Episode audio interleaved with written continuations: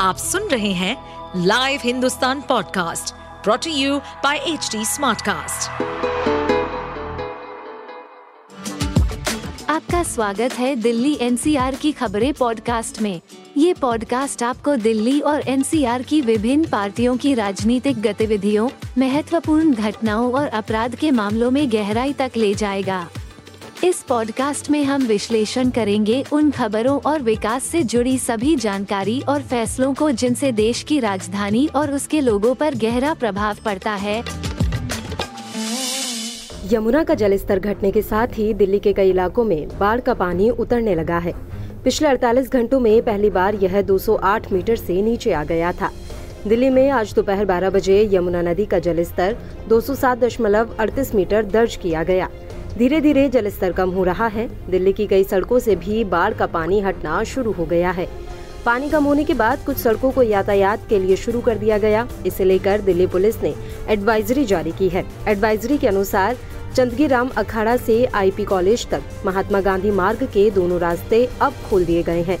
शांतिवन और गीता कॉलोनी को जोड़ने वाली सड़कों के दोनों कैरेज वे केवल चार पहिया वाहनों सहित हल्के वाहनों के लिए खोले गए हैं। हालाँकि, जल जमाव के कारण शांतिवन से राजघाट और आईएसबीटी कश्मीरी गेट की ओर जाने वाली सड़क अब भी बंद है। आइए जानते हैं कौन कौन से रास्ते खुल चुके हैं और कौन से अभी बंद हैं। यातायात के लिए खोली गई सड़कें। भैरो मार्ग। मथुरा रोड से रिंग रोड कैरिज वे को खोल दिया गया है। आईटीओ से लक्ष्मीनगर तक विकास मार्ग के दोनों कैरिज वे खोल दिए गए हैं। लक्ष्मी नगर की तरफ़ जाने के लिए आईटीओ ब्रिज खुला। शांतिवन से गीता कॉलोनी तक निषाद राजमार्ग दोनों कैरेज वे खोल दिए गए हैं।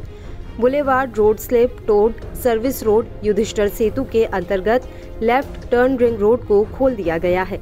चंदगीराम अखाड़ा से मुकरबा चौक कैरेज वे खोल दिया गया है। चंदगीराम अखाड़ा से आईपी कॉलेज तक दोनों कैरेज वे खोल दिए गए हैं।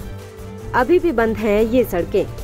Ring road, Majnu ka Tila, ISBT Shantivan IP flyover से आईपी डिपो दोनों कैरिज वे बंद हैं। रिंग रोड, आईपी डिपो से आईपी फ्लाईओवर से आईएसबीटी कैरिज वे अभी नहीं खुला है। सलीमगढ़ बाईपास बंद है। पुराना लोहे का पुल पुश्ता से शमशान घाट जाने वाली सड़क बंद है।